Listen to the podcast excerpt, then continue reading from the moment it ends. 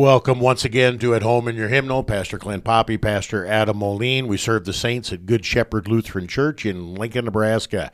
At Home in Your Hymnal is a program designed to help you be more at home in your hymnal, in the divine service, in your private and family devotions, to know who we are as Lutheran Christians, why we worship as we do as Lutheran Christians.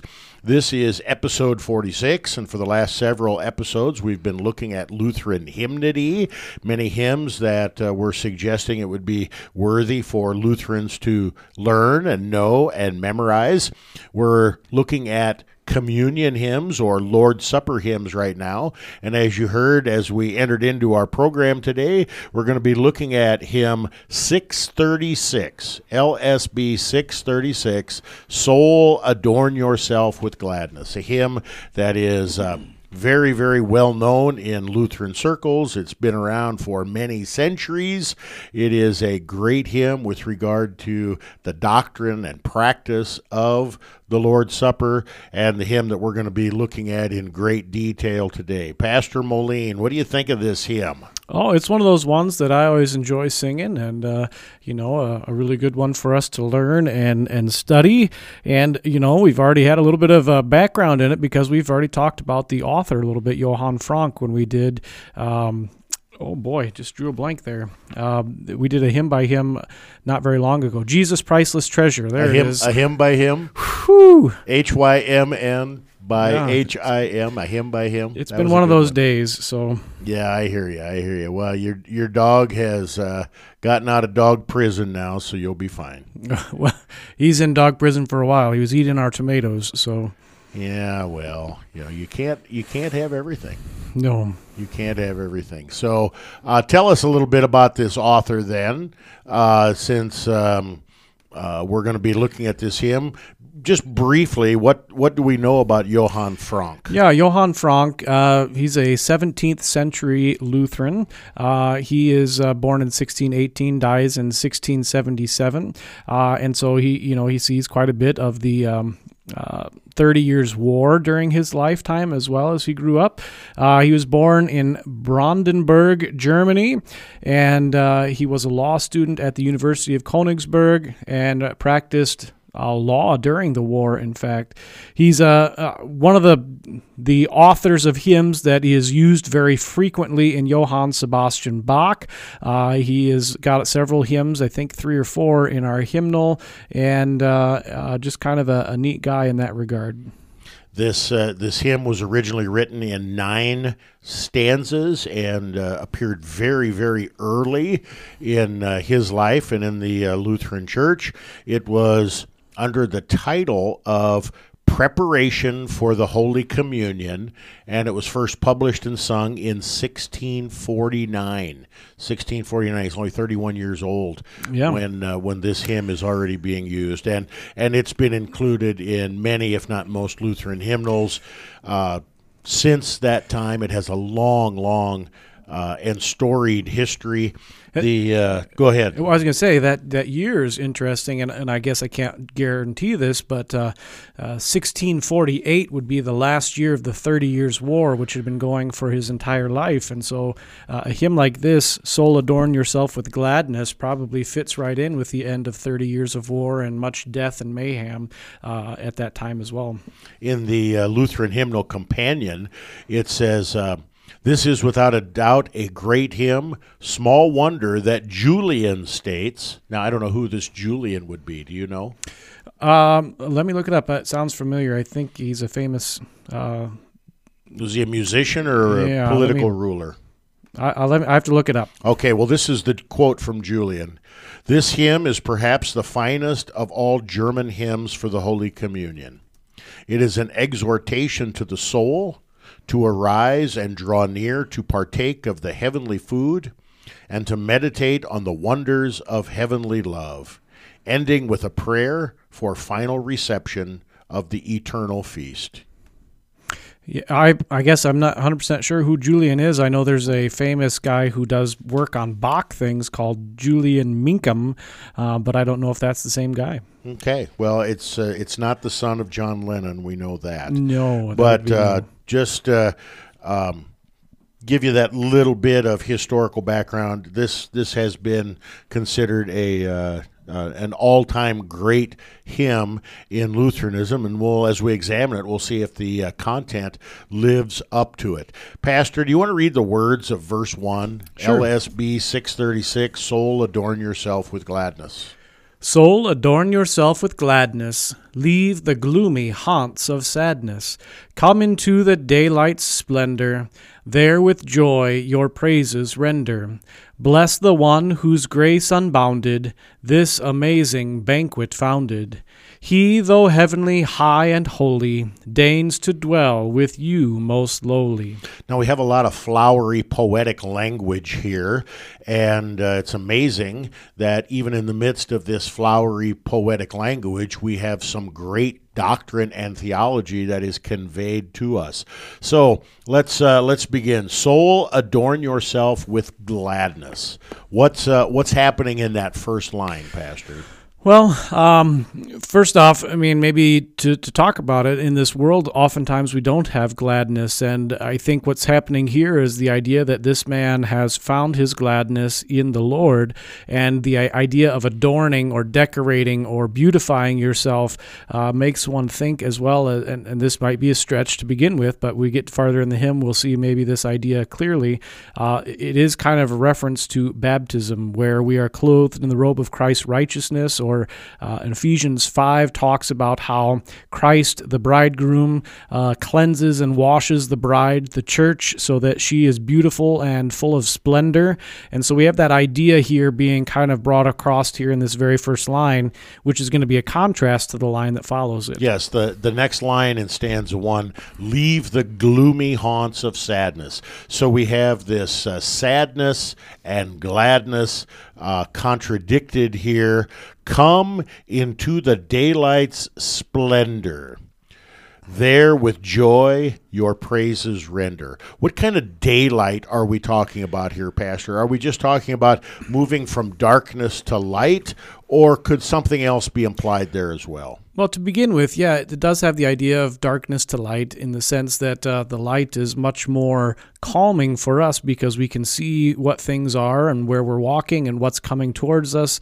Uh, and so there is always a little bit more calm and peace in the light rather than in the dark where those things are hidden. We have theological meaning then also behind it that Jesus is the light of the world, the light that shines in the darkness, and the darkness cannot overcome it. And so he's the thing that lights everything up. And that idea is further carried through in the book of Revelation, where uh, in the kingdom that is to come, uh, there will be no sun or moon, for the glory of God itself will light the entire kingdom uh, of heaven. And so we have that idea as well. So all these pictures being brought together into those words um, in one one little phrase.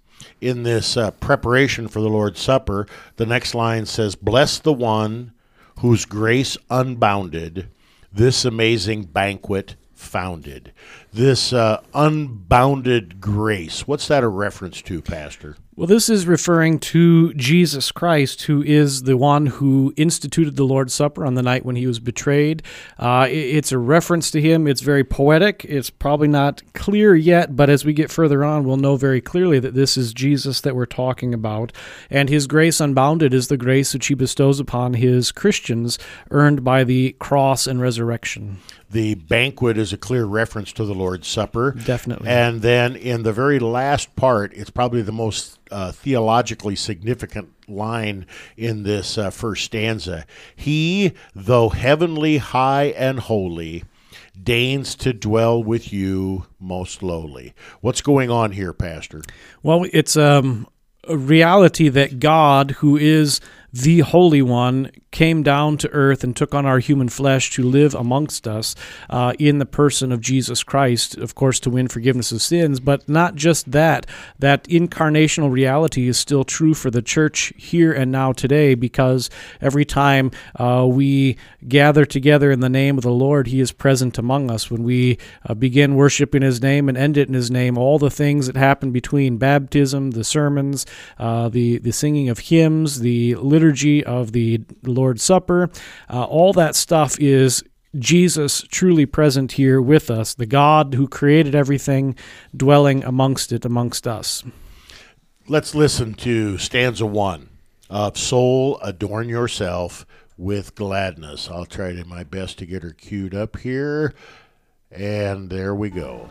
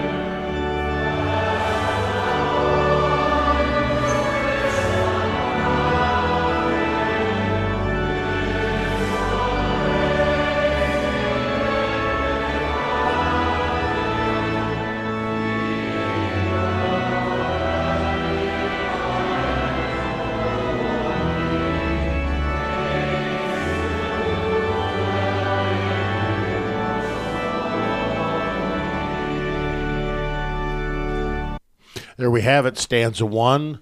LSB 636, Soul, Adorn Yourself with Gladness. Uh, beautiful hymn, beautiful teaching, and uh, marvelous poetry as well, talking about the soul that is down and out and is lifted up by the unbounded grace of God in this heavenly banquet we call the Lord's Supper. Pastor, the uh, second verse is uh, closely connected to the first verse. Verses 1 and 2 are based on Isaiah 61, verse 10. Do you want to read uh, verse 2 of this hymn, and then we'll play it going into our first break? Yeah. Hasten as a bride to meet him, and with loving reverence greet him. For with words of life immortal, he is knocking at your portal. Open wide the gates before him, saying, as you there adore him, Grant, Lord, that I now receive you, that I never more will leave you. Okay, we're going to listen to stanza two of LSB 636 as we go into our first break. Don't change that dial.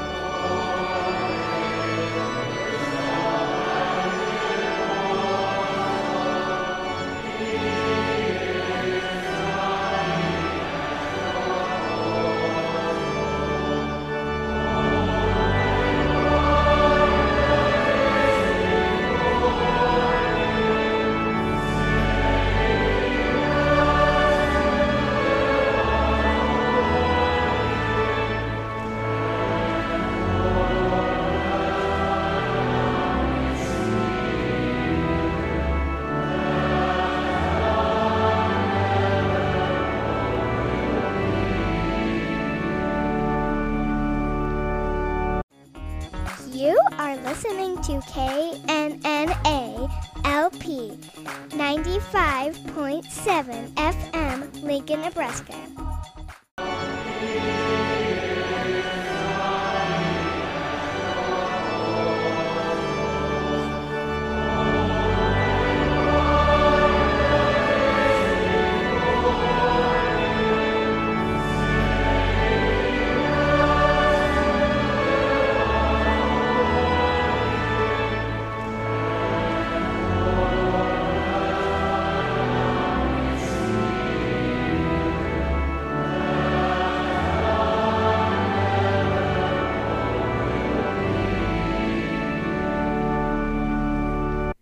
Welcome back to At Home in Your Hymnal. Pastor Poppy, Pastor Moline. This is episode 46.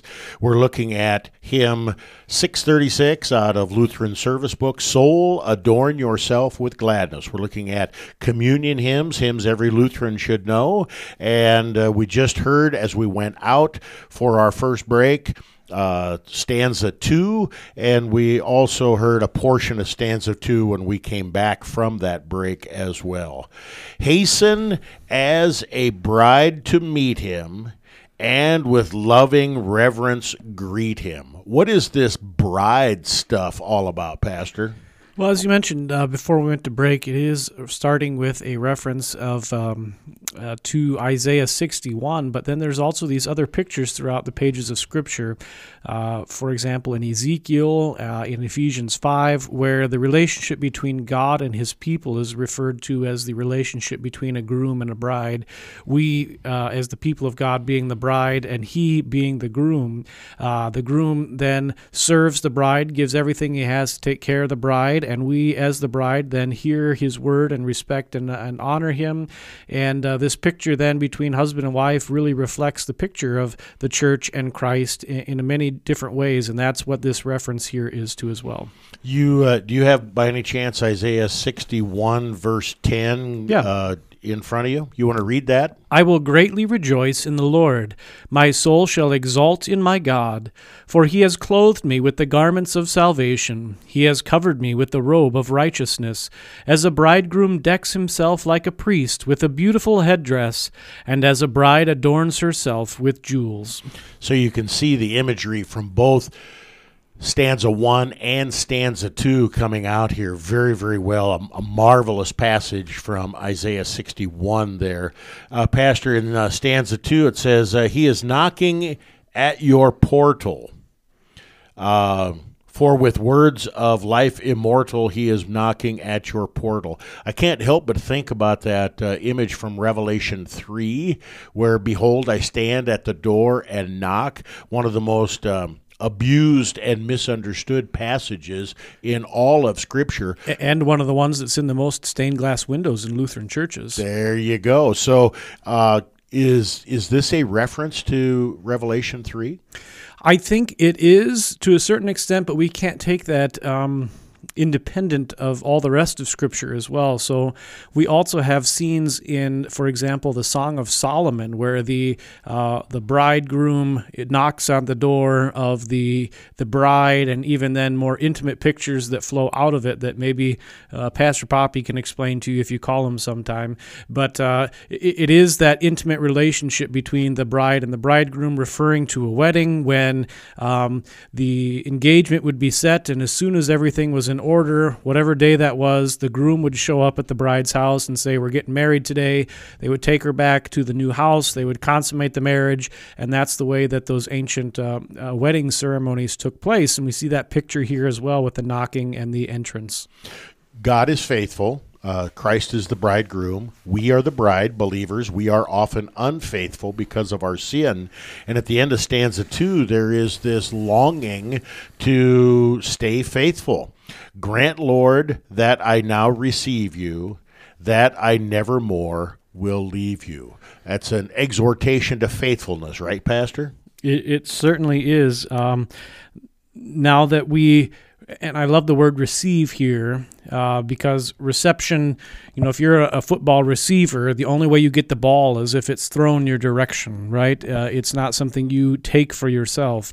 And this is the same picture here. We receive Christ, He comes to us, and as a result, uh, we know that He will never leave us nor forsake us. Okay. We, uh, we've got eight stanzas of this hymn that we want to examine as much as possible, plus the uh, Wolfmueller hymn cruncher at the end. So let's move on to stanza three. Do you want to read those words? Yeah. He who craves a precious treasure, neither cost nor pain will measure, but the priceless gifts of heaven God to us has freely given. Though the wealth of earth were proffered, none could buy the gifts here offered. Christ's true body for you riven, and his blood for you once given. It always seems like those last two lines are being set up by the first part of the hymn, and then the last two lines is where the, the real powerful theology, doctrine, is uh, presented to us, and it's it's the same with this one right here. Um, you crave a precious treasure. We've talked about this treasure before, you know. With Johann Franck. Yeah. Yes. And uh, the sin um, in us makes us think that all these things in the world are valuable. But no matter how much you pay, you can't pay the treasure, the priceless gifts that God freely gives us. There is uh, there is no cost because Christ has paid it all. Pastor? Isn't it kind of crazy to think that the most valuable thing that you will ever come into contact with is given to you freely each week in the divine service when you kneel and take the very body and blood of Jesus Christ uh, to eat and drink for forgiveness of your sins? Uh, that's the most valuable thing in the entire world, and that's what this uh, emphasis on the preciousness of it is again. And that last uh, line there tells us what that gift is Christ true body for you riven and his blood for you once given. Why is that so important to emphasize that in this hymn that prepares us to receive the Lord's Supper? Yeah, uh, it refers us to this body and blood hanging on the cross on Good Friday, laying dead in the tomb, and rising again on Easter. Um, it's connecting us to the act of atonement on Good Friday with those words. All right. Let's listen to stanza 3, LSB 636.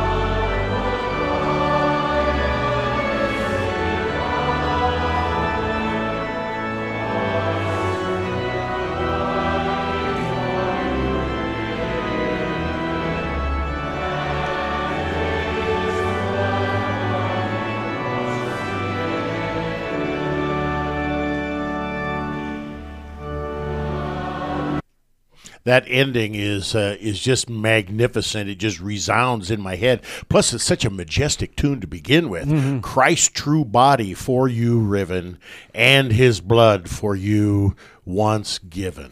And um, that, that tune is written by a man named Johann Crüger, uh, just the same time the hymn was written to go with it. And uh, uh, he's another famous person, if you're a Lutheran nerd like me, that you've probably heard of before. the uh, stanza four continues this on, and uh, it is a uh, um, a marvelous also way to uh, continue with our preparation for the Lord's Supper. You want to read stanza four, Pastor? Now in faith I humbly ponder over this surprising wonder, uh, sorry, surpassing wonder, that the bread of life is boundless, though the souls it feeds are countless. With the choicest wine of heaven, Christ's own blood to us is given. O most glorious consolation, pledge and seal of my salvation. Now in faith I humbly ponder over this surpassing wonder. You know, we often talk about the gifts of God as mysteries, Pastor. How would we uh, how would we define the mystery of the Lord's Supper? Well, the mystery part is this that um, in the smallest crumb of bread that has been consecrated at the altar, the entirety of the living God in Jesus Christ is present. And so, first, you have the wonder that in the man Jesus Christ, the fullness of God exists. And now you have that body of that that uh, that God man all contained within the bread so that when you eat it all of your sins are forgiven and you're promised eternal life and forgiveness of sins uh, in that act of eating. And that's just the bread and the same thing then is true with the wine. It's just crazy to think about the way that God can do such a complex miraculous thing in such a simple means such as bread and wine. And the word. The uh the teaching in uh, Reformed or Calvinistic theology said that Jesus was stuck in heaven and that he couldn't be present on many altars at the same time, and that the doctrine of the real presence in the Lutheran Church was foolishness. In the next line in stanza four, it says, That the bread of life is boundless though the souls it feeds are countless. How does that nail that uh, false teaching of Calvinism? Well, uh, it's the idea that uh, Jesus does not have um, a location that he's bound to. So uh, while we're recording this, I am here in the radio station upstairs at Good Shepherd Lincoln, but uh, I cannot be at the same time in more than one location. Jesus doesn't operate by those same rules. His humanity uh, does not govern his divineness in that way, but rather his divinity governs his humanity in the sense that he is able to be where he wishes, when he wishes, how he wishes. And so the fullness of God can be present in, with, and under the bread and wine because that's what God says. Stanza 4 teaches us that the bread is the body of Christ and the bread of life. The wine is the blood of Christ. Christ's own blood to us is given. And then it's almost glorious consolation, pledge and seal of my salvation. How is this gift a pledge and seal, Pastor? Well, it's the pledge that we have of a good conscience before God since He has forgiven us our sins, since we have partaken in His body and blood. That's the very thing He promises with His words at the time of He institutes the Lord's Supper. Take, eat, this is my body, which is given for you. Take, drink, this is the cup of the New Testament in my blood, shed for you for the forgiveness of sins. Those words are the very pledge that God makes uh, in what He is going to be giving us in the Lord's Supper, and we take Him at His word word. And at the same time, then that also similar with the seal, it keeps us in the faith. It applies God's promises to us so that we are left in the faith. Let's listen to stanza four as we go into our next break.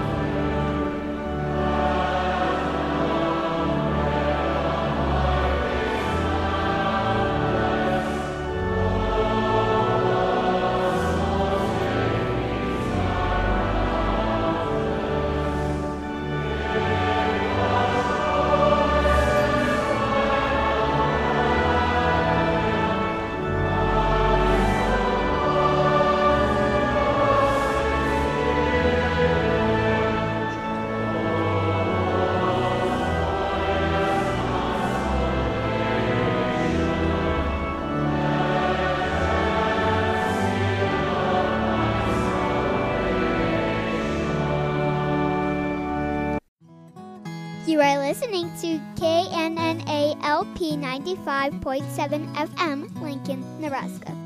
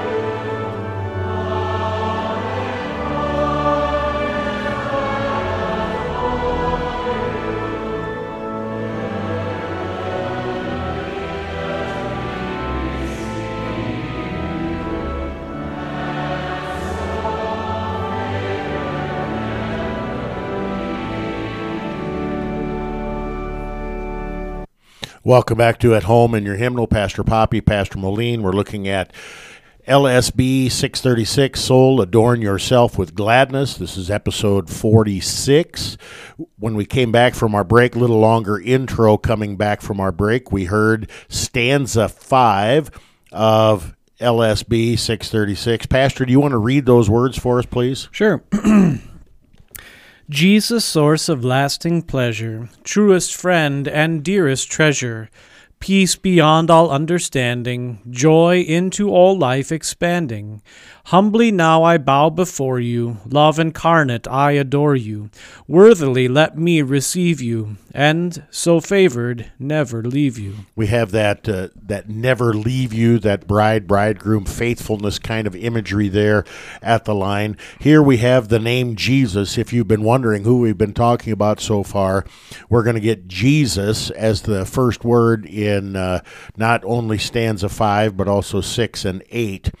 Jesus, source of lasting pleasure, truest friend, and dearest treasure.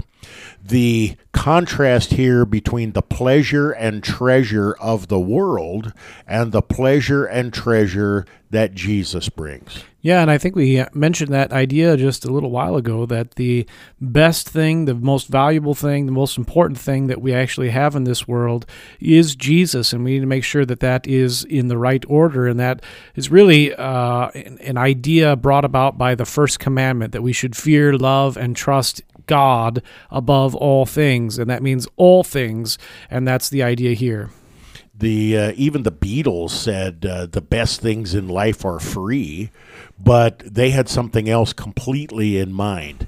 Jesus is the one that is a true treasure and a true uh, lasting pleasure because he brings next lines peace beyond all understanding, joy into life expanding. And now, humbly now, I bow before you, Pastor. Uh, there are a lot of people when they receive the Lord's Supper, if for one reason or another, um, you know, maybe they have a health issue, maybe they have bad knees or hips, and they can't kneel or bow before the, uh, reception of the Lord's Supper. How how is this more than just a physical thing? How is this an attitude of the heart? Yeah, it, it's the idea of reverence that we talk about in many of our episodes and many other uh, shows as well. The idea that we are allowing God to be God and al- allowing us to be His creation and His uh, His beings, if you will. We don't put ourselves into the position of God. We don't swap things around and put ourselves higher than we ought to. We actually. Uh, subjugate ourselves in faith to God. And, and, I'm trying to say that the right way. I'm not sure that's the right way, but that's as close as I can do. Yes, uh, bowing is not only a physical act, but it's also an act of humble reverence and awe before the Creator, Redeemer, and Sanctifier. Love incarnate, I adore you. That love incarnate theme has been uh, several places already, but. Uh, when we talk about love incarnate, what are we talking about with that word incarnate or incarnation? Uh, when we talk about love incarnate, we're talking definitely about Jesus here again, who is uh, love itself. This is love, not that we loved God, but that He loved us and gave Himself as an atoning sacrifice for our sins, a propitiation, if you will this uh, incarnation, God taking on flesh and blood, and it is that same flesh and blood that we eat and drink in the Lord's Supper, crucified and risen for us. The last thing, Pastor, in uh, stanza five worthily let me receive you. We've talked about this in the past. Refresh our memories. Um, our memories. What does it mean to be a worthy recipient of the Lord's Supper? Yeah, I mean, um, it means to have faith in these words, given and shed for you for the forgiveness of sins. That's the way that we uh, say it in the Catechism. And it is also then reflecting uh, Paul's own words in the book of First Corinthians when he says, um, You need to acknowledge the reality of what's going on here, examine yourselves,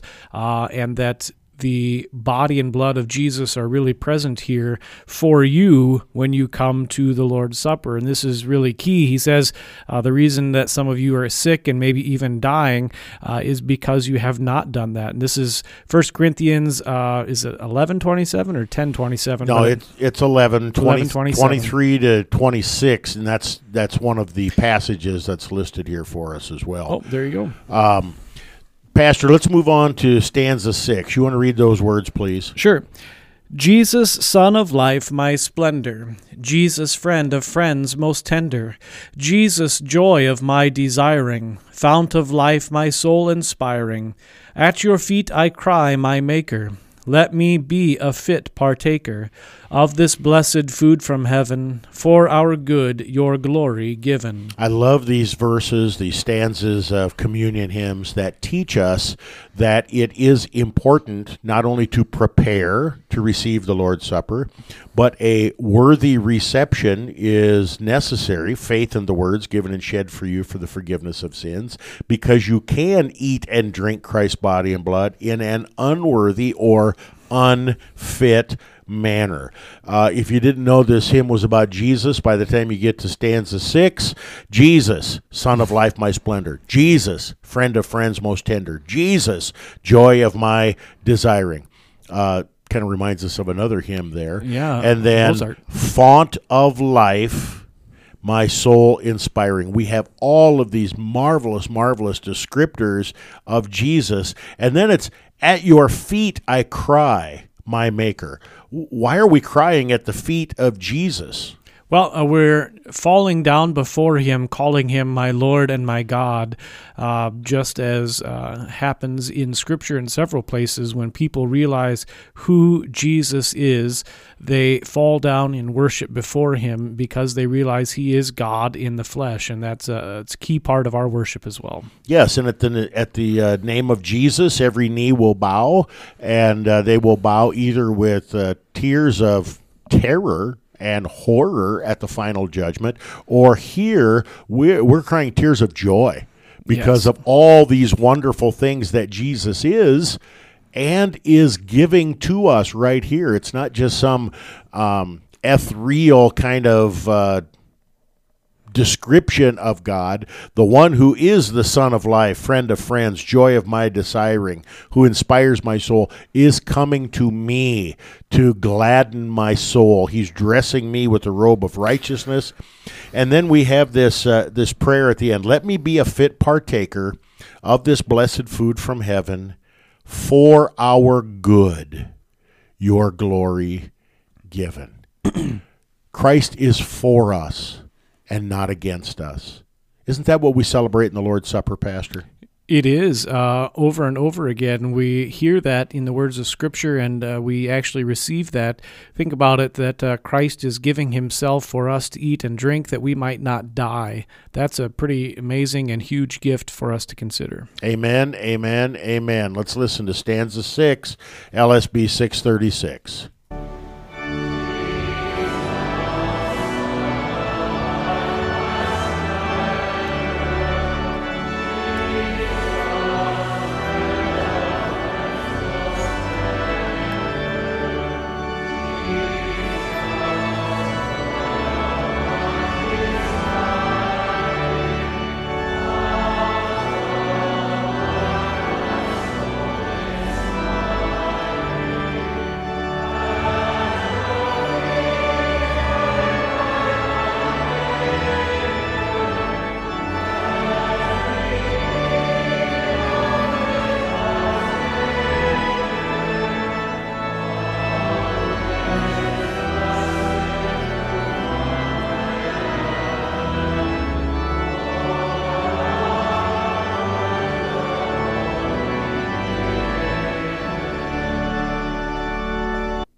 That was stanza six of LSB 636, Soul Adorn Yourself with Gladness. Um, the this hymn just keeps getting bigger and better and bigger and better. It's building to a crescendo, and for my money, stanza seven is the most important stanza in this hymn. It is the most theologically uh, significant, power packed. It is by far my favorite verse in this hymn. Uh, Pastor, do you want to read those words? Yeah. Lord, by love and mercy driven, you once left your throne in heaven, on the cross for me to languish, and to die in bitter anguish, to forego all joy and gladness, and to shed your blood in sadness. By this blood redeemed and living, Lord, I praise you with thanksgiving. Yeah, I think we could uh, teach people to memorize this verse of this hymn, and they would pretty well know everything they need to know with regard to the doctrine and practice of the Lord's Supper. Uh, Lord, by love and mercy driven, why did Jesus do this for us? Uh, yeah, it's completely out of mercy. All this he does out of fatherly divine goodness and mercy without any worthiness or merit in me. And I know I'm using the uh, creed out of place here a little bit, but that's the truth. And uh, this is not about a purpose driven life that we should live. Christ is driven by his love and mercy for us. You once left your throne in heaven. There's another reference to the incarnation. And why did he do it? Not just to prove he could, on the cross for me to languish. and to die in bitter anguish. Jesus suffered and died on the cross for me. For me. How how great is that good news for me? He foregoes joy and gladness and shed his blood in sadness. How is that a beautiful picture, Pastor, of what actually happened when darkness covered the land on Good Friday? Yeah, um, I mean, you see the sadness of the entire creation as the God who makes it dies in order to forgive it. Uh, its sin, to pour out its life, uh, God's life and, and His blood, so that uh, we might be forgiven. Uh, it's a crazy idea to think about, and uh, perhaps even a little foolish, even uh, foolish if you don't understand the gospel. And yet, it is the reality. The very Son of God gave Himself so that we might be forgiven. By this blood, redeemed and living. That's me. By His blood, uh, that I receive in the Lord's Supper. I am redeemed. I am forgiven. I am living, not only now, but I have eternal life. And for that, for all which it is my duty, to thank and to praise. praise. serve and obey. Serve and obey. What a marvelous, marvelous uh, testimony there. We don't have enough time in this segment to listen uh, in its entirety to stanza seven. We will, when we come back from our break, we will play stanza seven. Don't change that dial. This is at home in your hymn.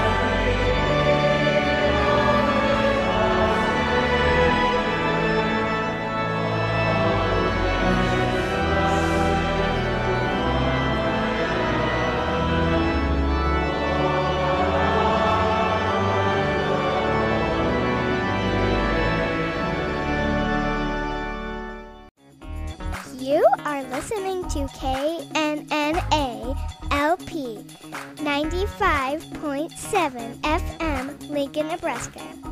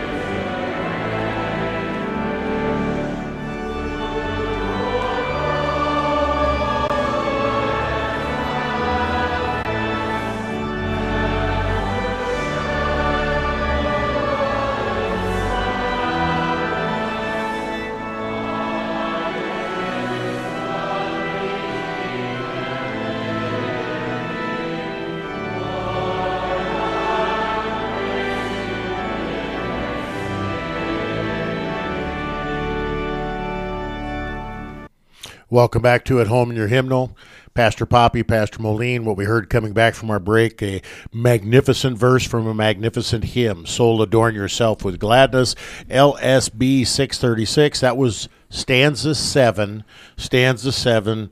Lord, by love and mercy driven, you once left your throne in heaven. On the cross for me to languish and to die in bitter anguish, to forego all joy and sadness, and to shed your blood in sadness. By this blood, redeemed and living Lord, I praise you with thanksgiving.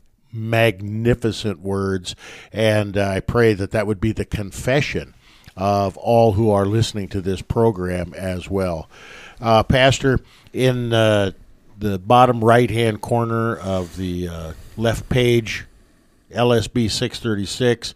There are several Bible passages that are listed.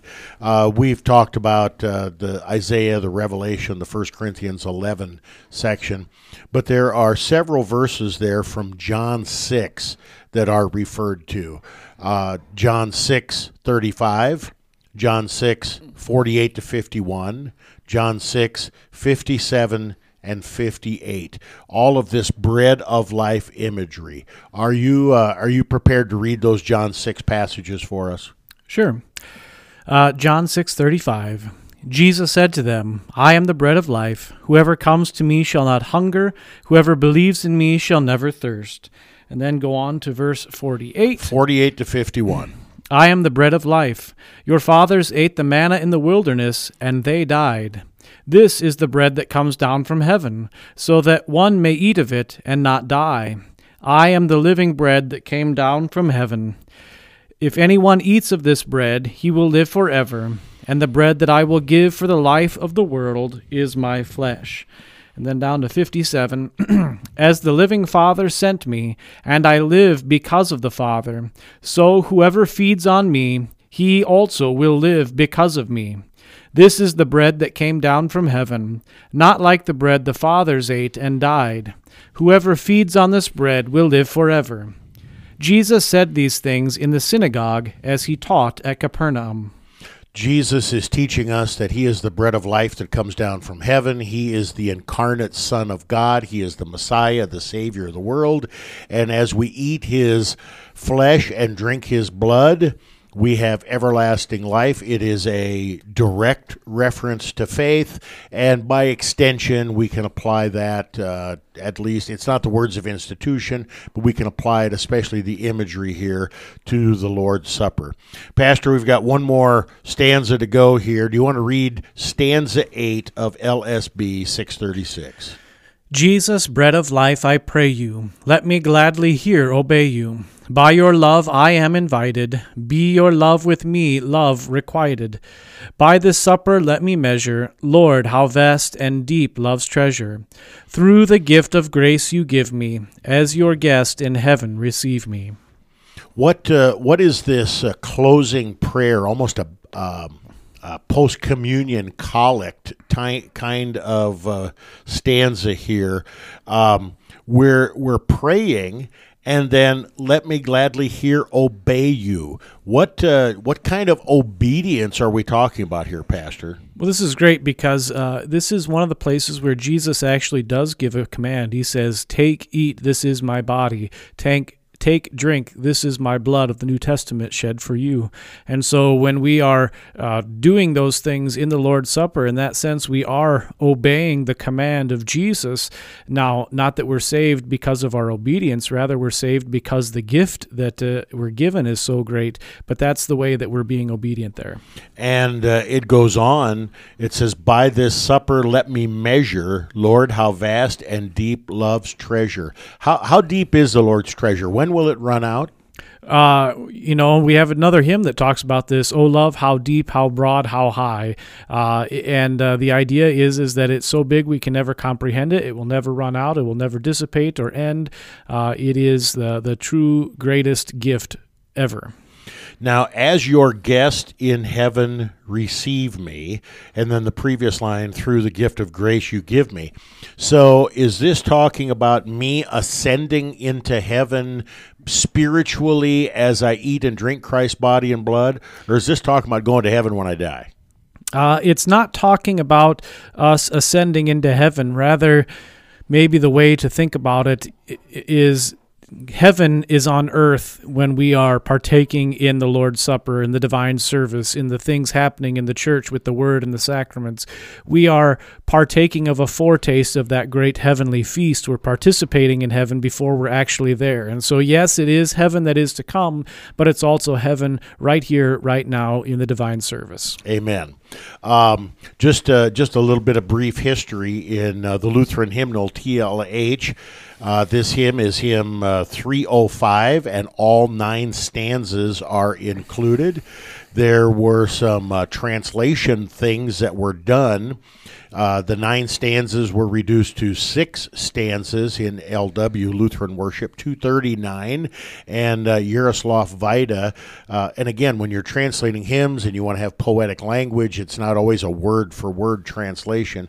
And so some of the uh, stanzas in LW 239 are starkly different from what we have here in uh, TLH or LSB. And in LSB, we have uh, the eight stanzas, uh, the um, uh, nine stanzas that were originally written are all included in TLH 305. Enough of that history stuff, Pastor. Let's do the hymn cruncher. Um, point, uh, and this is from Bryan Wolfmueller. We uh, shout out not only to him, but also to the Lutheran organist. This is uh, two episodes in a row where we're getting our music uh, off the internet. It's the only place we could find all eight stanzas of this hymn available for us. Number one is Jesus mentioned. Uh, yes, Jesus is mentioned. Uh, in fact, we have that great verse that we talked about where, uh, verse 6 Jesus, Son of my life, Jesus, friend of friends, Jesus, joy of my desiring. Uh, we have Jesus, source of lasting pleasure. We have Jesus, bread of life. We have uh, Jesus uh, mentioned specifically in those places. We also have him mentioned in idea in other verses as well. Number two, clarity. Is the song clear, sentences, or only fragments? Uh, it is very poetic, and yet I think the ideas still are clear if you take the time to look at it very carefully and clearly. It's not uh, a mashed up jumble of just uh, those poetic words and, and, and phrases, but it does carry a theology in that as well. Number three, mysticism. Is the th- song about things God has done or my own emotions and experiences? It is about what God has done, but it also, I think, leaves room to acknowledge the emotions that we have as we come into contact with the gifts that Christ freely gives. Number four, law and gospel. Does the song proclaim law in its sternness and the gospel in its sweetness? I think it does. Uh, we talked at the very first uh, verse about the gloomy haunts of sadness. We talked about uh, the challenges of this world and how, in response to those things, Jesus gives us the priceless gifts of heaven, for example. Uh, and so I think we do have a clarity in that as well. And finally, number five, with the Wolfmueller Hymn Cruncher, is there any explicit false teaching? No. Okay, so uh, now we have the uh, Poppy Moline rating system, which uh, is far less important than the uh, Wolfmueller Hymn Cruncher. But on a scale of 1 to 10, Pastor, where are you going to put this? I think I'd give this one a 9. Yeah, and uh, Pastor, I'm going to give this one a 9.9. Uh, we know that it is somewhat limited in its scope because it is a hymn to prepare for the Lord's Supper. But quite frankly, we could sing this hymn at any point in the worship service. Um, especially during the confession and absolution part. And uh, I'm, I'm going to rate it 9.9 just on verse 7 alone. uh, that uh, stanza seven, and uh, it is it is that good, that powerful, that clear with regard to the cross and empty tomb um, delivered to us in with and under bread and wine, the very body and blood of Jesus for forgiveness, life, and salvation. Uh, you you want to you want to fight? You want to debate me on that? Pastor? No, I mean I I think we're in the same area. Um, essentially, not wanting to give it the perfect score because we know there's really good hymns out there that maybe would be a little bit better, but uh, it's so good that uh, you know it's hard to hard to put it down. Uh, it's it's a great hymn. You should learn it, memorize it, study it, um, and uh, it'll help you learn the theology of the Lord's Supper and what we're receiving, and uh, help us focus on receiving Christ. I thought one of the uh, one of the beautiful things with uh, the Lutheran organist, where we got it off of YouTube, is that on those last two verses, the the bass that he was playing uh, on the organ, it was just pounding and pounding and pounding, building to that crescendo that is the good news of the gospel. Jesus Christ for you, for me, and for the life of the world. Pastor, we do want to listen to stanza 8 as we close our program today. This has been episode 46 of At Home in Your Hymnal. You can check us out at, and the archives of all the other programs, the thecross957.org. Your parting shot on LSB 636. Uh, you know, I think again we see how wonderful Johann Franck is, and just pointed out, he's a politician. He's not a, a theologian at all. And I think that uh, it's truly a great thing here. All right, let's listen now as we conclude our program to stanza 8 of LSB 636. Thanks for joining us. God's richest blessings in Christ.